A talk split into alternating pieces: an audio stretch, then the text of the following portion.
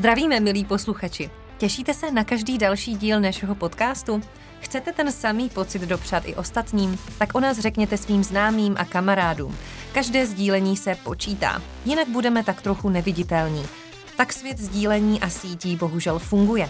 Nejde jen o to, jak kvalitní jste, ale jestli se vaše informace dostanou k těm, co to potřebují. A my chceme, aby se informace, které tady říkáme, dostaly k co největšímu počtu lidí, kterým můžou pomoct.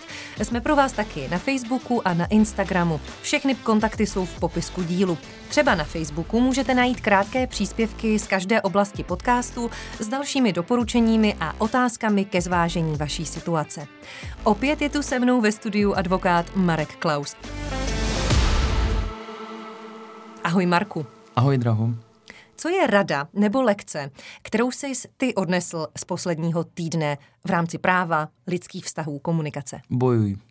Že v podstatě život je boj a e, měl jsem nějaký řízení u odvolacího soudu a i když to třeba nevypadalo úplně dobře, tak e, prostě jsme vyhráli a trvalo to teda skoro dva roky a šlo teda o děti, ale, ale prostě moje, moje nastavení mysli je, že jako bojuji až do konce. Nevzdávat se, vyzkoušet to, mít parťáka třeba, nebo nějakou aspoň mentální oporu. Jasně, ale neočekávejte u soudu spravedlnost vždycky.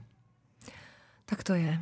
Tak to je, je. je to po právu, ale vlastně to může být eh, v rozporu s našimi hodnotami nebo s tím, jak to cítíme tak to prostě právo asi neposuzuje úplně hodnoty, nebo to, jestli je to fair nebo nefér, ale řeší fakta. Vůbec. Nehledejte jako u soudu spravedlnost e, a v právu v podstatě spravedlnost taky podle mě jako úplně není. Je to, je to, je to divný, ale je to tak. Tak jdem na to.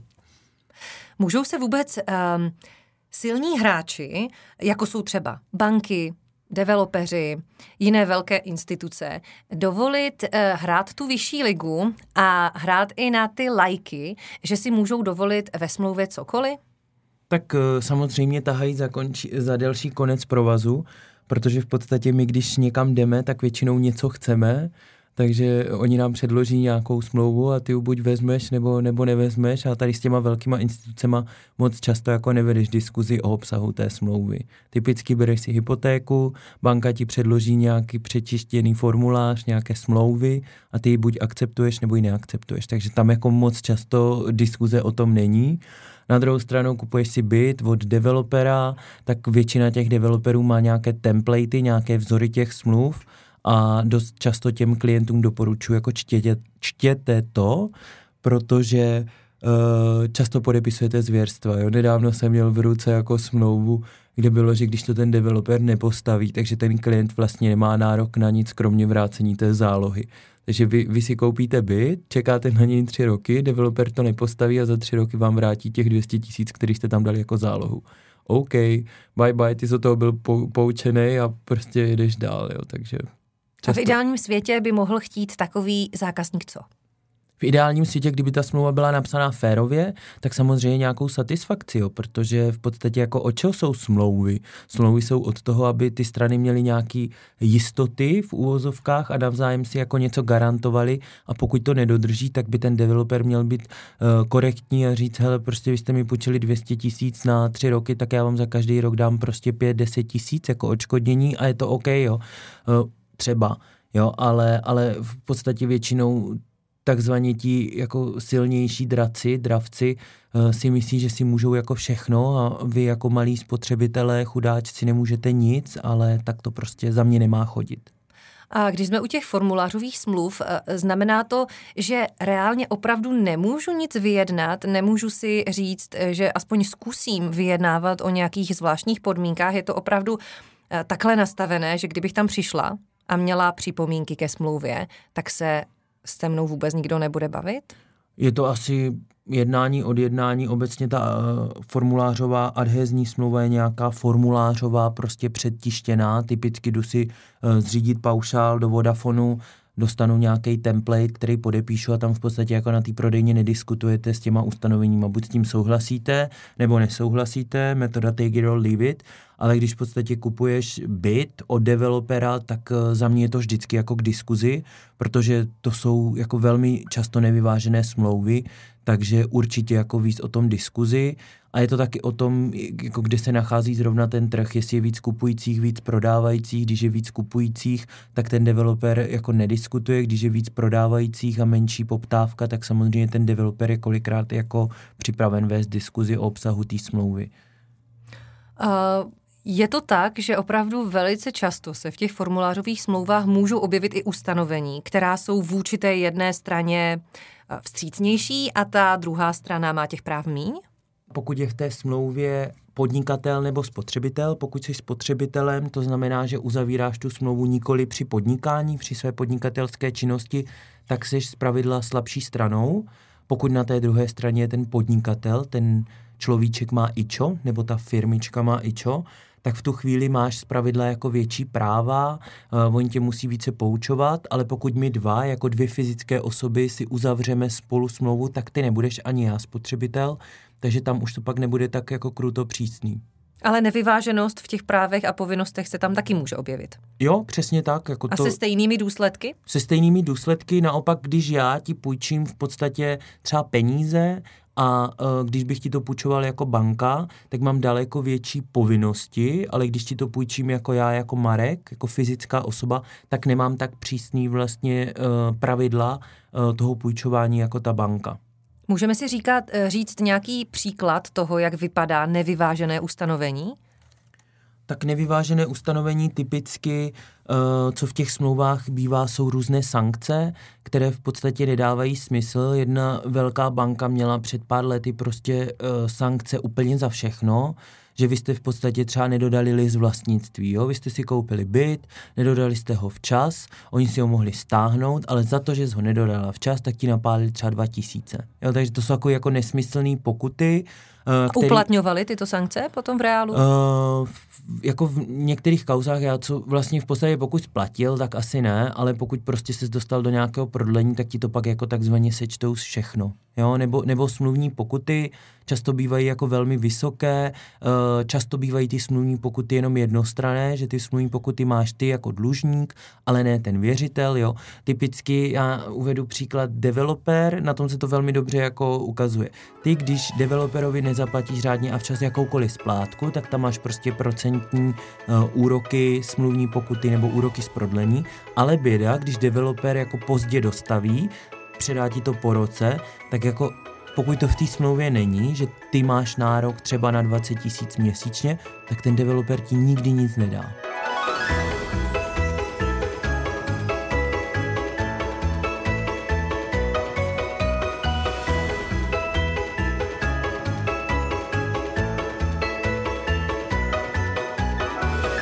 Často ty nevyvážené smlouvy jsou o tom, že ty máš strašně moc povinností jako ta slabší strana, jakmile se dostaneš do prodlení, jakmile něco nedodáš, jakmile se nikam nedostavíš, ale v podstatě ti velcí hráči, ti developeři úplně na tom tak nejsou. Ty v podstatě si vesele porušují a nikdo jim ruce neutrhne.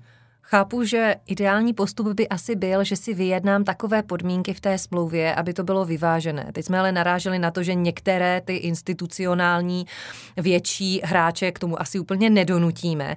Ale pokud by se nám to tady podařilo, tak máme vyjednáno, je v pohodě, máme to všechno OK. Ale co když teda nemám vyrovnané pozice, a něco se pokazí, po mně bude chtít ta druhá strana, abych sankci nějakým způsobem zaplatila nebo nějaké ty další pokuty a podobně plnila.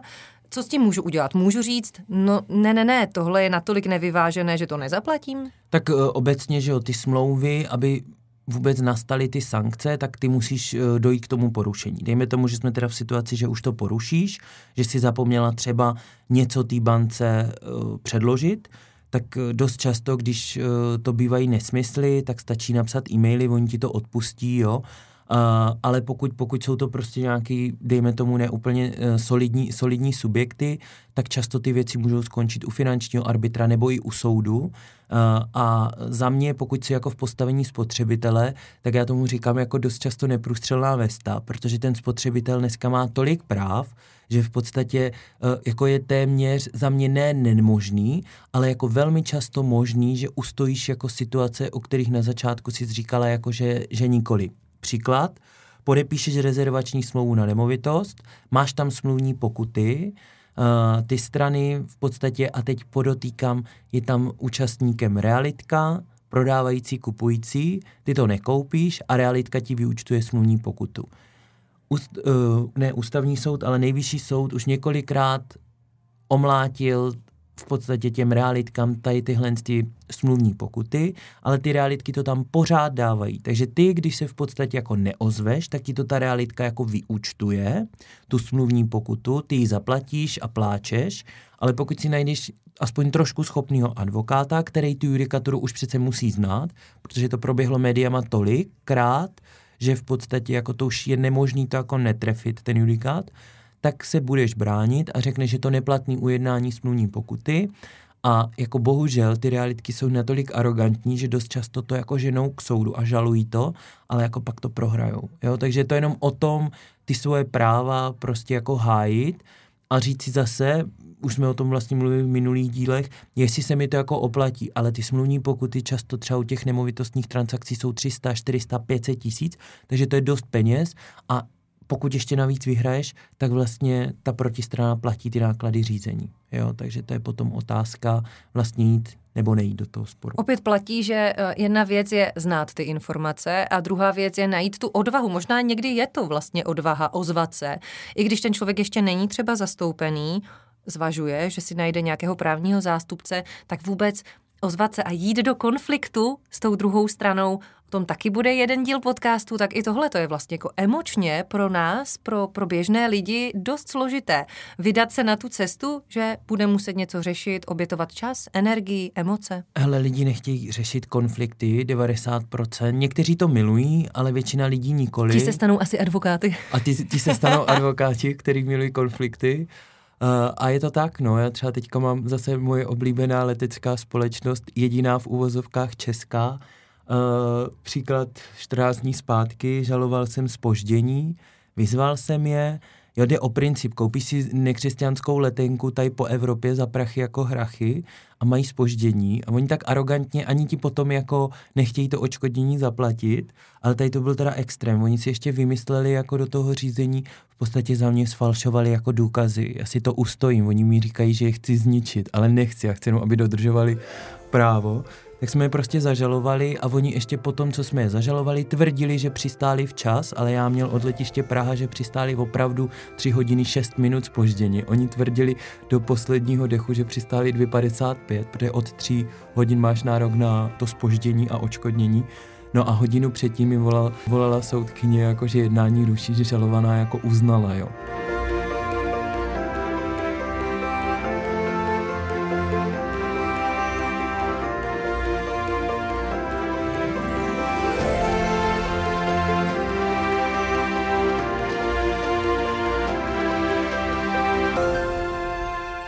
Oni mají postavený ten biznis na tom, že oni tou svojí arogancí odstraší ty cestující, ale jako třeba Ryanair, ten má úplně jednoduchý systém spoždění, automaticky ti očkodňuje, vůbec, vůbec jako nediskutuje, žádný zdlouhavý, prostě já si myslím, že do třech týdnů to máš jako na účtě. Hlavně ona ta strategie možná funguje, protože lidi, hlavně pokud mají řadu povinností doma, v práci, tak opravdu nemají energii, když to z nějakého soudního sporu a ta společnost si řekne, OK, my je v téhle fázi odstrašíme, že my jdeme k soudu, my to ustojíme, protože vlastně máme i peníze, čas na to, abychom se soudili a ten člověk se zalekne a řekne si, nemám to zapotřebí. Nemám to ani časově, ani prostě emočně se do toho nebudu angažovat. Jo, tak ono záleží na to, jaký máš nastavení mysli, ale mě jde prostě, jako říkám klientům, nemůže vám mít dost často o princip. Jakmile jde jenom o princip, tak je to špatně, ale tady v tomhle tom případě já klidně pro ty klienty to kolikrát dělám gratis, protože mě jde prostě opravdu tady té společnosti o princip. Prostě když nám lítají za nekřesťanský prachy, tak ať lítají včas, když nelítají včas, tak plaťte očkodnění. Pojďme no a potom je tam ta základní otázka, jak vlastně ten běžný člověk si může vyhodnotit sám od sebe, pokud ještě nemá nějakou právní konzultaci, že může jít o nevyváženou smlouvu, že to může nebo nemůže podepsat. Tak dost často si myslím, že když si tu smlouvu přečteš jako like, tak pokud ti přijde něco divného na tom, tak bych já osobně to dal přečíst někomu dalšímu a říct jako jo, OK, ne OK. pokud ty smlouvy jsou prostě hodně nevyvážený, tak já říkám, hele, vůbec do toho nechoďte. Existuje prostě na trhu jiný, jiný subjekt, který by vám to poskytnul. Jo, tak radši půjdu k tomu, kdo je prostě férový. Dost často třeba pojišťovny, některé jsou transparentní, některé prostě se snaží opravdu jako najít jenom furt nějaké výjimky. Jo, takže, takže jako dát si tu práci s tím a projít si ten trh, jakoby uh, většina těch, ten bankovní sektor je plus minus stejný, ale třeba u těch pojišťovny extrémní, jako jsou rozdíly, které pojišťovny jak plní, takže dát si s tím jakoby za mě tu práci. A pokud už by se tedy třeba i nevyvážená smlouva dostala k soudu, co s tím soud může udělat? Tak soudy eh, jako je o tom, kdo je ten účastník, jestli je to spotřebitel, podnikatel, ale často je to i jestli je to velký podnikatel, malý podnikatel, jo, protože za mě není normální, aby obrovská banka proti maličkému podnikateli, který má bohužel to i čo je ten podnikatel, tak, eh, tak prostě jako měla stejný metr jako proti obrovským firmám tak ty soudy samozřejmě přeskoumávají, jestli ty smlouvy vlastně, jestli vůbec jsou platní, jestli nejsou prostě lichevní, jo, a jaký, jaký tam jsou v podstatě jako parametry a pokud seš za mě, opakuju, pokud jsi spotřebitel, tak máš velkou pravděpodobnost, že uspěješ. Teď jsi zmínil ještě další slovo, lichva. Jak to souvisí tady se slabšími stranami, s tím, jestli jsem nebo nejsem spotřebitel? Co se týká té lichvy, tak zákon na to pamatuje, to je v podstatě e, nějaká situace, kdy ty se dostaneš do nějaké těžkosti. To znamená, že v podstatě, kdybych já ti půjčoval peníze a ty si byla v nějaké v podstatě jako tísní, nebo si tomu nerozuměla, uh, jo, nebo prostě bys vůbec nechápala tu podstatu té věci, tak v podstatě může ta smlouva být jako lichevní a v případě, že by soud vlastně dospěl k tomu, že ten vzájemný poměr uh, je nepoměr, to znamená to vzájemné plnění v hrubém nepoměru, tak může rozhodnout, že taková smlouva je vlastně absolutně neplatná. Jo, což má pak samozřejmě fatální následky. Nebo typicky u těch uvěrovaných, uh, uvěrových smluv, uh, zákon spotřebitelský uh, pamatuje na to, že ty musíš jako uvěrující banka posuzovat schopnost toho dlužníka. Laicky řečeno, já ti jako banka budu půjčovat peníze a musím si prověřit tvoji osobu v různých registrech, jestli v podstatě máš na to splácet. Tvoje příjmy jsou třeba 40 tisíc čistého měsíčně, tvoje výdaje, kterými doložíš, jsou 38 a já ti půjčím další půjčku a ty mi máš splácet 8 tisíc, tak taková smlouva za mě jako bude absolutně neplatná a pak to má samozřejmě pro toho věřitele fatální dopad. Eh, ten zákon spotřebitelský je v tomhle tom nemilosrdný, že ty mu musíš vrátit v podstatě jenom tu jistinu a to ještě v nějakých v podstatě jako přiměřených splátkách, takže, takže pro uh, věřitele game over. Takže jakýkoliv ty smlouvy, které jsou extrémně nevyvážené, můžou vlastně způsobit až absolutní neplatnost takové smlouvy, což pro toho oprávněného věřitele má fatální následek.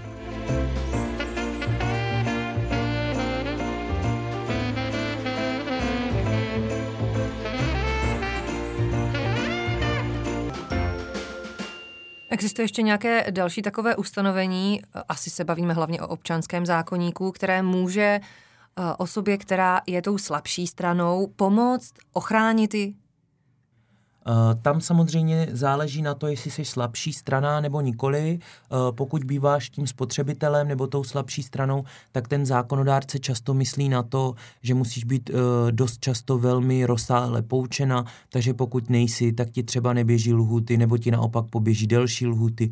Takže, takže ten zákonodárce pamatuje i na ty situace. Mají se tedy spotřebitelé v České republice dobře v rámci právní ochrany? Jako z mého úhlu pohledu, když žaluju za věřitele, tak bych řekl, že se mají extrémně dobře, protože v podstatě mají jako až někdy přehnaná práva.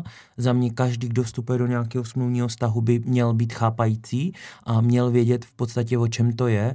A i ta evropská legislativa to žene za mě místy až jako opravdu do extrému, kdy věřitel nemá žádná práva téměř a spotřebitel má takovou míru ochrany, která ani kolikrát jako není prostě spravedlivá. Jo?